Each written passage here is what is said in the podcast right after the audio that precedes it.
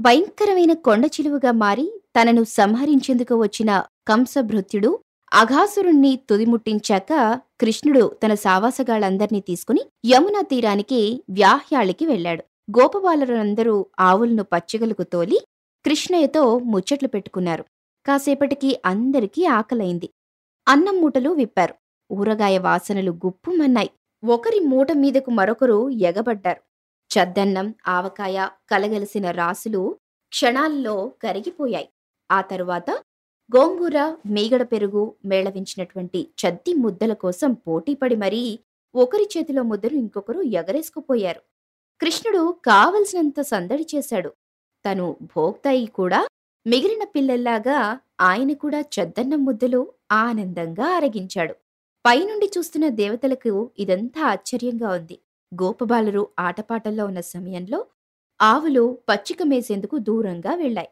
అది తెలియక గోపబాలురు వాటి కోసం ఆందోళన చెందారు. భయపడాల్సిన పనేం లేదని కృష్ణయ్య వారికి నచ్చ చెప్పి ఆవుల మంద ఉన్న వైపుకి వెళ్ళాడు. సరిగ్గా ఆ సమయంలో బ్రహ్మదేవుడికి ఓ కోరిక కలిగింది. కృష్ణయ్య లీలల గురించి తను వింటున్నాడు చూస్తున్నాడు. కృష్ణయ్య చేసేవన్నీ అద్భుతాలే. అటువంటి అద్భుతాలు మరికొన్ని చూస్తే బావుండును అనిపించింది ఆయనకి. వెంటనే దూరంగా వరాంతరాల్లో పచ్చికమేస్తున్న ఆవుల్ని ఆవుదుడల్ని మాయం చేసేశాడు. అది తెలియని కృష్ణయ్య వాటి కోసం చాలాసేపు వెతికాడు కాని ఎంతకీ అవి కనిపించడం లేదు. తిరిగి స్నేహితులుండే చోటికి వెళ్ళాడు. అక్కడ వాళ్ళు కూడా లేరు. కృష్ణయ్య అప్పుడు దీర్ఘంగా ఆలోచన చేశాడు. ఆయన కర్మధర్మ చక్రవర్తి. భూత భవిష్యత్ వర్తమానాలు తెలిసినవాడు కదా. కాబట్టి జరిగిందేంటో క్షణాల్లో పసికట్టేశాడు అదంతా బ్రహ్మదేవుని మాయని తెలుసుకున్నాడు. మాయలు చేయటం ఆయనకు తెలియకపోతే కదా వెంటనే ఆయన ఒక మాయ చేశాడు. ఆవులు ఆవుదుడలు ఎన్ని ఉన్నాయో వాటన్నిటి ఆకారాలు ఆయనే ధరించి గోకులం చేరాడు. ఎవరి గోవులను వారి దొడ్లలో వదిలిపెట్టాడు. అలాగే గోపబాలురు ఎందరున్నారో వాళ్ళందరినీ వాళ్ళిళ్ళకు చేర్చాడు. తను ఇంటికి చేరాడు. అదేమిటో చిత్రం ఎప్పుడూ లేనంతగా ఆ రోజు గోకులంలోని వారందరికీ తమ బిడ్డలు ఆవులు దూడలు అన్నీ తెగ ముద్దొచ్చాయి. వాత్సల్యంతో అన్నిటినీ దగ్గరికి తీసుకున్నారు.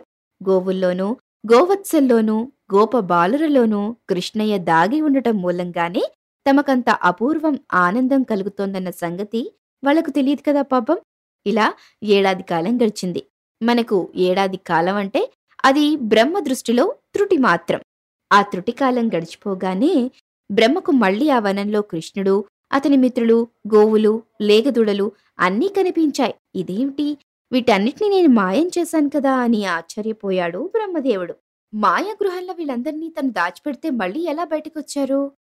ప్రాణుల్ని సృష్టించే శక్తి తనకు తప్ప మరెవరికీ లేదే. వీళ్ళందరినీ ఎవరు సృష్టించారు? కలా భ్రమ. ఇలా అనుకుంటూ ఉండగా కృష్ణుడు తను మాయ చేయాలనుకుంటే కృష్ణుడే తనను మాయ చేశాడు. కళ్ళు విప్పార్చుకుని కృష్ణుడి వంక గోవుల వంక గోపబాలుర వంక చూశాడు బ్రహ్మదేవుడు. అన్నీ ఒకే విధంగా కృష్ణ రూపాలున్నాయి. అందరూ నీలమేఘ ఛాయలో ఉన్నారు. ఆనందపరోసులై ఉన్నారు. అదంతా చూస్తున్నటువంటి బ్రహ్మకు కన్నుల పండువుగా ఉంది. అప్రయత్నంగా చేతులు జోడించాడు. సృష్టించే శక్తి తనకు తప్ప మరెవరికీ ఉండదన్న అహంకారంతో వెర్రవీగినందుకు మన్నించమని వేడుకున్నాడు. దాంతో కృష్ణుడు తన మాయను తొలగించాడు. తన లీలారూపాలన్నిటినీ ఉపసంహరించుకున్నాడు. బ్రహ్మ కృష్ణుడి పాదాల మీద సాగిలపడి జగత్పతి నేను అల్పుణ్ణి. నీ మహిమ తెలుసుకోలేక అహంకారంతో ప్రవర్తించాను. నువ్వే సకల భూతాలకు సాక్షివి సకల ప్రాణులకు రక్షవి అని తెలియక గర్వం కళ్ళకు కప్పటం వలన నిన్నేదో మాయ చేద్దామనుకున్నాను. నా తప్పు నాకు తెలిసింది నన్ను మన్నించు. నువ్వు యోగీశ్వరుడువు. నీ యోగ మాయతో నువ్వు ఏ రూపాన్నైనా ధరించగలవు. ఏ లీలనైనా ప్రదర్శించగలవు. నిన్ను తెలుసుకోలేనంత వరకే ఎవరికైనా అహంకారం తెలుసుకున్నాక మహదానందం అని వినయంగా అన్నాడు. కృష్ణుడు బ్రహ్మను మన్నించాడు. మరి గర్వం ఉన్నంతకాలం మన కళ్ళకు ఏదీ కనపడదు. ఆ గర్వం భంగమైతే మనకి అన్ని మంచి జరుగుతాయి. అంతా మంచి జరుగుతుంది.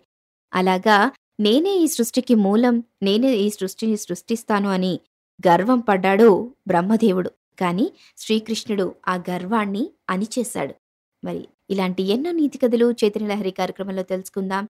వింటూనే ఉండండి. మన రేడియో మన సంగీతం మన సంస్కృతి.